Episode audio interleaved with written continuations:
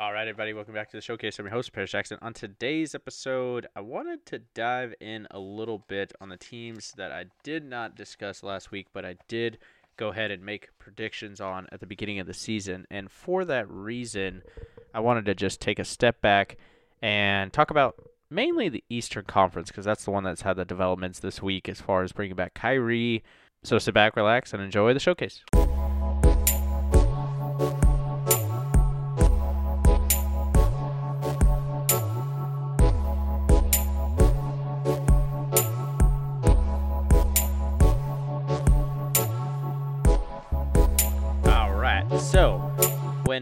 Eastern Conference is now getting a little bit more situated and set, we still have about, you know, obviously 10 teams that can make the playoffs. That doesn't change from week to week, and it's nothing new.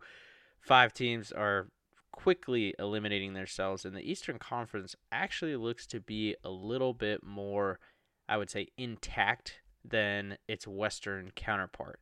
So, you know, really today I kind of want to just focus on some different props and plays that you could make going into the season, but I also wanted to touch on the various stats and rankings that I thought were going to be the case by now. So, when I originally put together the records for every team and where they were going to be at this point in the season, you know, I candidly didn't think that COVID was going to impact the league in the way that it did. I don't think anybody really saw that coming because if you did, you know, share with me your crystal ball. But, you know, the league has had an all time high number of players at 580 that have went ahead and took the court this year, which is pretty significant if you think about it. Like on average, year to year, you'll have about 400 players take the court and we've gone ahead and increased that by 50% with all these COVID 10 days, the two ways, the extension of the guarantees, things like that, which is pretty significant if you really think about how you know this all came together and the impact of COVID, how that works on rotations. I mean, you had Trae Young saying, "Hey, I came to a game basically didn't know anybody that was on the court during warm up." I mean, obviously COVID has been, you know, severely impacting many areas of life and will continue to do so for the foreseeable future. Uh, but just 580 different players taking the court. You know, I myself, I've, I've, you know, view myself as a pretty avid basketball watcher, and I have to look at the court and be like, who the heck is that guy? Is that Bismack Biyombo starting for the Suns at the center spot? Like, why is Justin Jackson suiting up for them? It's like kind of crazy. It's musical chairs when it comes to these players. Nevertheless, I did make, you know, obviously a prediction for each and every team as they entered the season on where I thought that they were going to end up when it was all said and done. And I'm ready to go ahead and look back because we've made it through that December month, right? That first third of the season to kind of look back and look at those different teams and see how far off I was uh, from where I had predicted them to start. So, at the bottom of the Eastern Conference bracket, you have the Detroit Pistons, who I had them through the month of December, finishing 12 and 22. Now, as of December 31st or the 1st, whatever you want to do, because they only played one more game, they were 5 and 28, which isn't super far off, but it, they only got half as many wins as I expected them to. And that's really because they lost Jerami Grant due to a thumb injury. Obviously, COVID has done its piece as well. Uh, they, but they actually just don't put up the same amount of defensive effort that they did last year, hands down. I mean, if you look at their defensive statistics from last year versus this year, I think you get about a 10 point differential when overall the league is down in scoring. That's pretty significant. And in so, Detroit's at the bottom of the bracket. No surprises there. The Magic, on the flip side, were spot on, exactly where I thought they were. They finished December 7 and 29 and I had them 7 and 30. I must have miscounted a game or maybe they got one postponed more likely. Um, and that's because this team has been in a rebuild phase since Dwight Howard left, arguably. Like you look at the team and the moves they've made since that, you know, 2009 season where he took them to the finals somehow. And this team has never really had much success. Yeah, they've had a couple of first round exits, but last year, if you recall, they blew it up, right? They shipped Vucevic off to Chicago. They shipped Aaron Gordon off to Denver, and they shipped Evan Fournier off to off to New York by way of Boston. So seven and twenty nine. That's exactly where I thought they were going to be. I wish they did third of the season bets because I would have hit that one spot on. The next team that's at the bottom, as far as the standings go, that I'm a little bit surprised at is the Indiana Pacers. Through December 31st, they were 14 and 22. They've gone on a three-game losing streak to start the season or start the year here, the 2022 calendar year. But I had them at 19 and 17 through that month of December, uh, which isn't a whole lot better than what they are currently at at 14 and 22. But the problem for the Pacers is that they have an inability to close out games that is glaring in the way that they cannot generate offense. They cannot depend on their their quote unquote star players to even hit free throws, let alone run an effective offense in the clutch. Uh, you know, you look at that Knicks game from I believe it was last week, like Thursday, um, potentially the weekend. But you know, they had gotten it where it was, you know, they were down significantly. They came back. It was a four point game with about four minutes left. They were up, and New York went on a 14 to three run to close out the game and ended up winning by 10. You know, and that's against a team that's below 500, who's not an offensive superpower but that's the case for the Pacers across these games. Like if you look at you know where the Pacers end up finishing a lot of these games, they blow it late in the fourth. They're able to stay competitive, but when it comes to you know the clutch, the Pacers are not able to keep up, and it could be they don't have you know great guards. You know, with Malcolm Brogdon missing some time and um, obviously, COVID. Chris Duarte has been a, go- a, gold spot for them at you know the guard position, but he's only a rookie. He can only do so much. You know, having Rick Carlisle come in was supposed to be the solution for this Pacers team, and it just hasn't been. Right? Like I, I don't think changing the coach has changed anything. The Pacers have mentioned that they're wanting to blow it up and you know basically hit the reset button and ship off some of their bigger pieces in so much that they become a giant trade rumor mill uh, with you know offers for Sabonis and offers for Miles Turner and even offers for you know Malcolm Brogdon and his horrible contract being circulated around the rumor mill. You know we're about a month out, I think, to the day. You know, recording this on Friday the seventh. We're about a month out before the trade deadline, so I think we have some time. You know, before a lot of these crystallize, and we've already seen one move with the Cavs and Rondo and everything like that. So the Pacers' future is TBD. They've mentioned they're rebuilding. You know, if they maybe go on a rebuild or a, a winning streak, they might, you know, rebalance and, and reconfigure and, and not necessarily lean towards rebuild right away. But it, I predict that they're going to continue to slide. And, uh, you know, 14 and 22 or, or 19 and, and 17, you know, one record would have been above 500, maybe they would have been singing a different tune. But the reality of the situation is this wasn't a championship contending team anyway, so we knew it.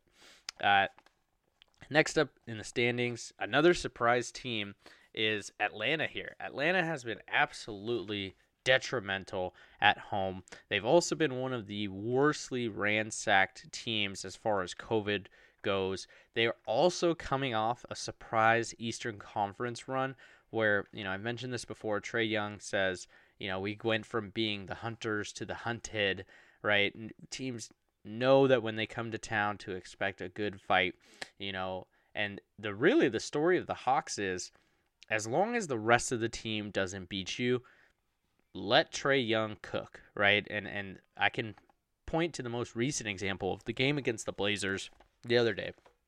No Dame, no CJ, Anfernee Simons, of all people, puts up 40 points, right? Anfernee Simons has shown some potential for the Blazers over the over his couple of years in the season. I believe he's only like 21 at this point, even though he's is in his third or fourth year in the league. Um, he's one of those with like a late birthday, so he so he turns older later. But Trae Young had 56 points and 14 dimes, and the Blazers were still able to pull out a win, which tells me no defense, right? And it doesn't necessarily matter what Trae Young does because the rest of the team is beatable and vulnerable. They have a terrible record on the road, and honestly, I wouldn't be surprised if Atlanta misses the playoffs. Now, mind you, I last week I was talking about how I, I felt confident that they can win the division. They're not in the greatest division as far as the competition goes, right? The Hornets, the Heat, the Magic, the Wizards, like none of these teams are really blowing you away, right? You you'd think the Heat would, but they've had so many injuries and and have been so up and down this season, and we'll talk about them in a minute. Even though they're 23 and 13, you know, this whole division is is not impressive this year, right? It's it's arguably the weakest division in the East, right? Like, you know, I, I do pause there because I'm looking at, you know, some various other factors, but Atlanta, man, got to pull it together there. Got to pull it together for sure. Get some defense and, uh, you know, get that turnaround that, that'll hopefully net me that uh, division winning ticket, though. Every day they slide a little bit further away from overtaking the Heat, which makes it tougher. Next up, we got Toronto who had a couple of games postponed, but uh, I had them at 15 and 20 through this point in the game, and they were 15 and 17 through December. They're exactly who I thought they were. They were scrappy. They're on pace to get their 37 wins for the season, so that'll be fantastic. But 15 and 17 through December 31st, and uh, you know it's just been great to see for them. A lot more scrappier than I thought. I think they're getting some wins in some surprise places. They're also getting some losses in some surprise places. So luckily, I didn't have to pick every game exactly right. I just picked the record. But even still, um, a little bit of a surprise there. Tied for ninth are these two teams, and both of them are having a letdown season, and both of them are a little further off than I thought they were would be. Uh, first up, Celtics. They were 17 and 19 through December, and the other one would be the Knicks, who were 17 and 19. Um, the Knicks, not surprisingly, their record is exactly where I thought it would be. They regress towards the mean. They come down off the mountain they had built for themselves last season, and the hype that surrounds Knicks basketball anytime they show a, a inkling of being good. Boston, Boston, man, like I know that they got some good pieces in Jayson Tatum and Jaylen Brown, and I know they're a young duo and we want to give them time. They're not so much my problem as is the rest of the roster. The rest of the roster is terrible. The rest of the roster is terrible. It's a bunch of draft picks, mid-range draft picks, which unfortunately is a consequence of the success they had, right? Because obviously the more you're a contender and the more you're in playoffs, the worse draft odds you get, and the the odds of you finding a diamond in the rough are zero.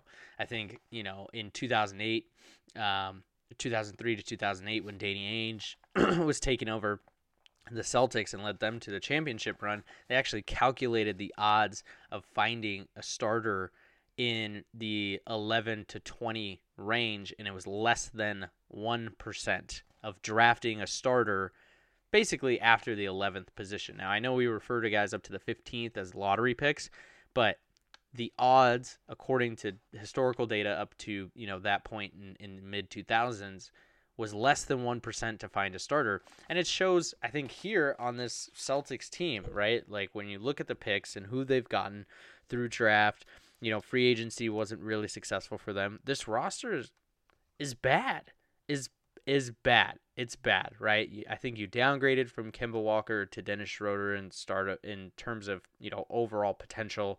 Um, and even then, Schroeder's not really taking the court, right? Marcus Smart, we kind of get who he is by now, right? The the Williams, both of them, Grant and Robert, show flashes, but nothing to really you know sustain any heavy success. Al Horford is clearly you know on the the other side of his prime, uh, to say it nicely. Payton Pritchard, you know, has flashes, but he's at best relegated to an eighth man position, ninth, tenth on on the roster in the role. So, you know, I had high hopes for Boston, um, but really they're three games off of where I'd projected them, and they'll probably continue to slide if you had to ask, uh, if I had to wager.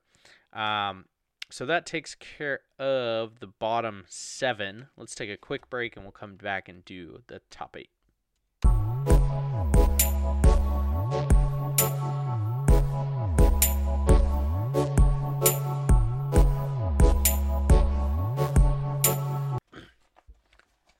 All right, up next we have the Wizards, who are actually doing a lot better than I had predicted. I had them through December at 12 and 24, and the Wizards have actually come through for an 8 and 7, 18 and 17 record, despite sliding quite a bit. Um, you know, granted they had a few players out, COVID, blah blah blah blah blah. Same thing, same story for every every team. You know, Crimea River at this point, injuries are part of the game. Um, but you know, from projecting them at 12 and 24, they're obviously six games better than that at this point with one one postponement. So hats off to them. I think what's really contributing to the success is they they won the Russell this name Russell Westbrook trade. Name gets me every single time. You know, if if anybody needs a tongue twister or you're bored or whatever, try saying Russell Westbrook five times fast and see if you don't sound like Elmer Fudd. I say it all the time. Russell Westbrook, Russell Westbrook, Russell Westbrook. Wabbit, silly wabbit. You know what I mean? Um, I gotta get that out. Whatever. But the point is, the Russell Westbrook move with Washington, where they brought in Montrezl Harrell, who has been out recently with COVID, and that's maybe contributing to the to the slide.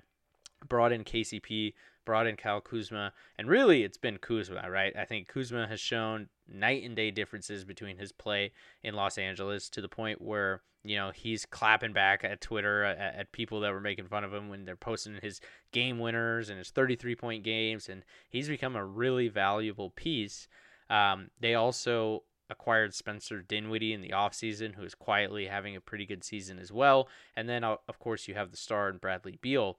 Um, and what the Wizards have been impressive. You know, they've gone toe to toe with a lot of teams, a lot of top contending teams. You know, they had the the game that came down to the wire against the Bulls, and I've been impressed with the Wizards. Uh, they had a hot, hot start where they were the three seed for a while, uh, and have slid. You know, at this point in time, down to eighth, which is more so them regressing to the mean, but that doesn't mean that they can't have a hot, you know, uh, 2022 and, and find their way into a, you know, out of the play-in game and into, you know, just the regular old playoffs without needing to earn a spot.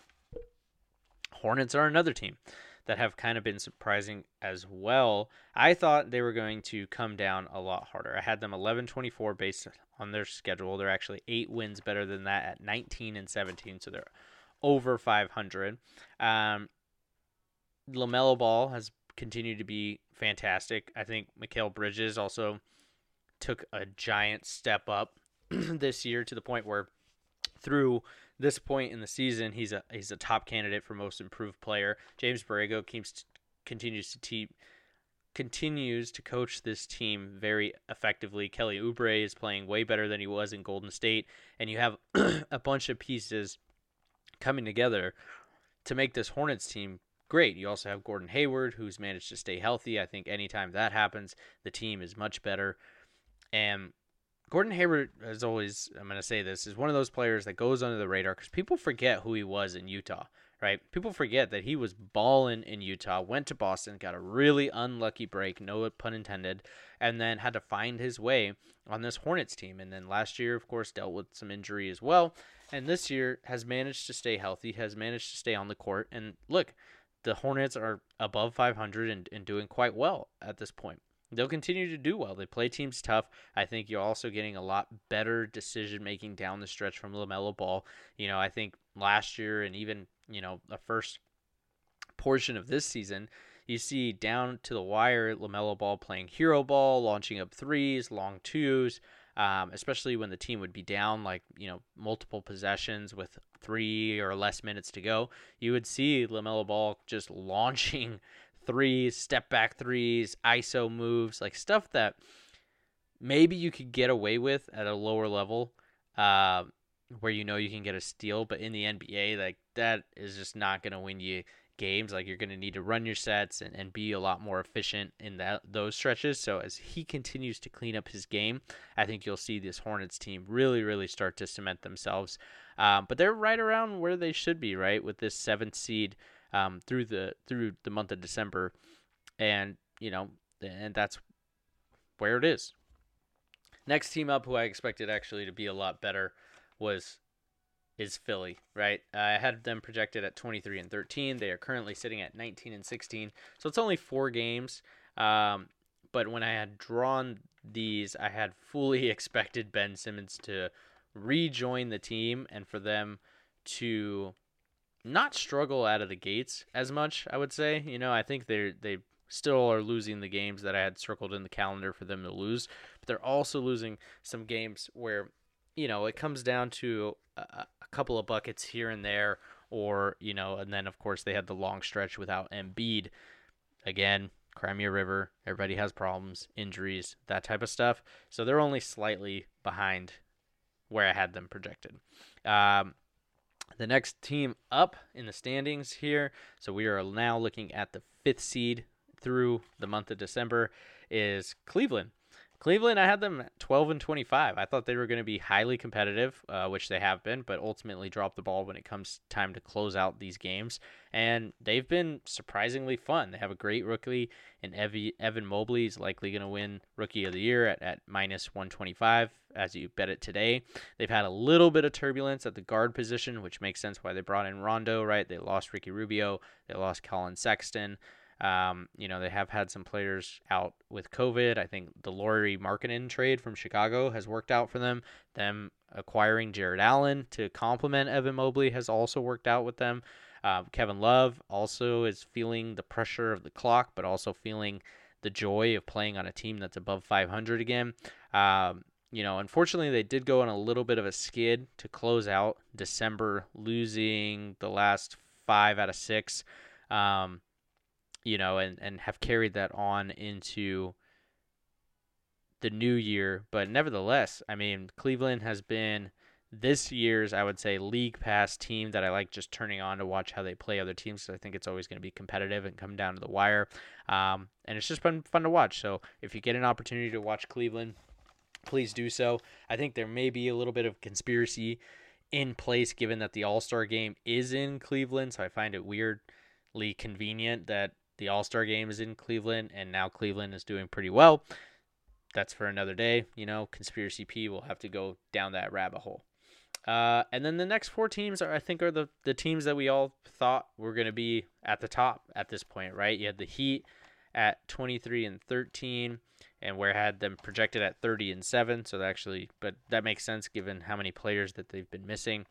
Milwaukee I had them at also at 30 and 7 for the top spot. Again, another team that's been missing a few players, especially out of their big three. Um, so they're at 24 and 13 through this point. Chicago is surprisingly a bit better than I had expected them. I had expected them at 18 and 19, but uh, they were 23 and 10 through this point. And then the Nets at the number one spot.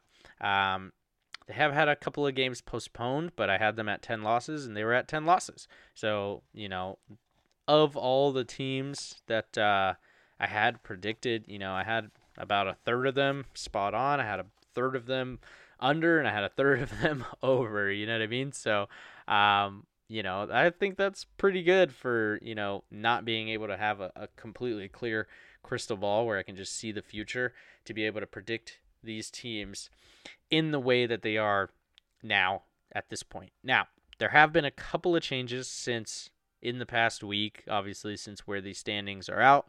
And uh, we'll, of course, go over them a little bit closer to the last day of February next time so that, you know, we don't have to play jump around. But, you know, the the standings as it is today is Chicago with the number one seed. They've went ahead and reclaimed it over Brooklyn, um, uh, who has the two seed. Then you have Milwaukee, Miami, Philly, Cleveland, Toronto, Charlotte, Washington, New York, Boston, Atlanta, Indiana, Detroit, and then Orlando. So if you actually stop the season today, your teams out would be Boston, Atlanta, Indiana, Detroit, Orlando.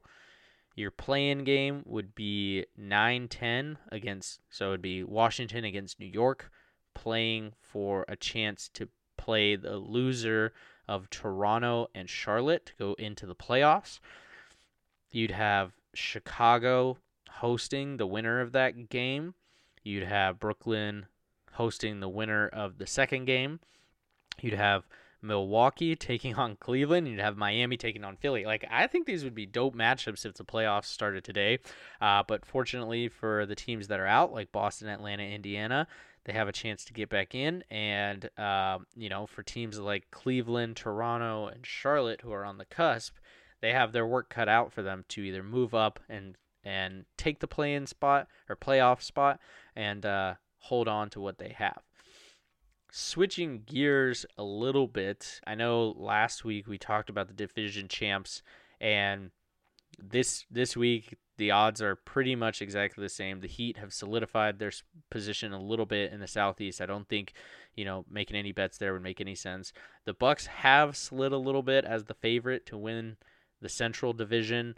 Uh, they're minus 185 now, and the Bulls are plus 104. So that is down from where they were at last week. So if you didn't get a chance to bet it then, you could still bet the Bulls for plus money now, who are still in the lead and look to have a bit of an easier schedule uh, over this January February time. And wow, for some reason, those are the only divisions that are popping up, probably because Brooklyn is so far ahead of Philly um, it just wouldn't make any sense to allow people to bet on that at this point. Uh, taking a step further than that, if you look at the conference champions and who's going to come out of the East, I think you had a couple of plays here that you can make make sense given obviously the odds and you know what you're looking at from a return standpoint versus the favorite, right? So the far and away favorite right now is the Brooklyn Nets at plus 130, which even though that it's plus money, they got the big 3, the the Kyrie no home game thing that might be a little bit tough to navigate. So I probably wouldn't do that one, right? Um, and then looking on the other side of it, you have the Magic, the Pistons, the Raptors, the Pacers, all over plus 10,000. Like none of those teams are even in the playoffs as it stands. Um, same goes for Boston at plus 2,500. They're a long, long shot. Same with Atlanta, right? So let's take all those long shots out and look at what we have left, right? Cleveland at plus 6,000. I don't think they're there yet. They just don't have the pieces. I think we can also eliminate Washington and the Knicks. Uh, again, they don't have the pieces. In a seven game series, they're not going to beat these tough teams. So, really, it boils down to you can also take Charlotte out of there if I haven't mentioned them already. It boils down to these four teams. You have the Bucks at plus 300, you have the Heat at plus 550, you have the Sixers at plus 1000, and you have the Bulls at plus 1100. At this point, between the five teams, right? The Nets, the Bucks, the Heat, the Sixers, and the Bulls. I think for the money at plus 1100, if you bet the Bulls right now, I'm not mad at it, right? That's 5 to win 55 to come out of the East. I think it is a long shot. I don't think it's obviously the shoe in. I, th- I think if you're looking for a little bit more of a safer bet, you'd probably bet the Bucks or the Heat at plus 300 to go ahead and win. Uh, and so to put that in, you know, easy, easy math for you, if you bet a hundred bucks, you win a thousand on the Bulls. If you bet a hundred bucks on the Bucks, you win three hundred. If you bet a hundred bucks on the Heat, you win five hundred and fifty. So even if you took all three bets, and basically you're betting against the Nets and the Sixers in the playoffs and rooting on the other teams to make it, which I think is reasonable, right? That's something that because of the arbitrage I would do, right? Like I would go ahead and put down this $300 on this Bulls Bucks Heat on one of those teams to make it to the finals this this year. Two of them made it in the past 2 years. You know, for those of you that have been keeping score, the Bucks won the championship last year and the Heat went to the bubble champion uh, ship, right? With relatively similar teams to what they have now. And the Heat have only gotten better as far as the pieces that they brought in, you know, upgrading Goran Dragic to Kyle Lowry and, you know, developing Tyler Herro more. And of course, you know, the Spoelstra coaching is as potent as ever. The Bucks have maintained a championship team, and the Bulls have been this surprise team that we don't necessarily know how far they can go. So, with that being said, I think the prudent thing here would be to bet these three teams to go ahead and come out of the East. So, those are my official official plays. I'm going to bet all three of them. Basically, if the Bucks come out, you win a hundred bucks betting a hundred, right? Because obviously you lose the other two tickets. If the Bulls come out, you win freaking 900 bucks and if the Heat come out, you win 350 bucks. So, you know, put a 100 bucks on each one. You're putting in 300 hoping that one of these three teams come out of the East. Um, but I think out of these three, it's going to be one of them. That is my December take. I'm taking it to the grave. And, uh, you know, if you cash your ticket, please, please send it my way. We are reviving the Bucks Baby video from last year when they went toe to toe with the Nets and won that pivotal game seven. We're reviving that for this year, and we're just basically rooting against the Nets for this year. Even though, um, you know, I do think the Nets have a lot of talent, um, and maybe they'll go ahead and, and, and slip a little bit, and there'll be a point where we can make make it make sense to bet on them. But I'm taking all three of these tickets straight to the bank. Take it with me. Uh, and as always, thanks for listening. Please make sure you subscribe at PJ Showcase on Twitter, and Instagram. We're giving out daily picks every single day. Uh, thank you, as always, for listening. And uh, until we talk next time, bye bye.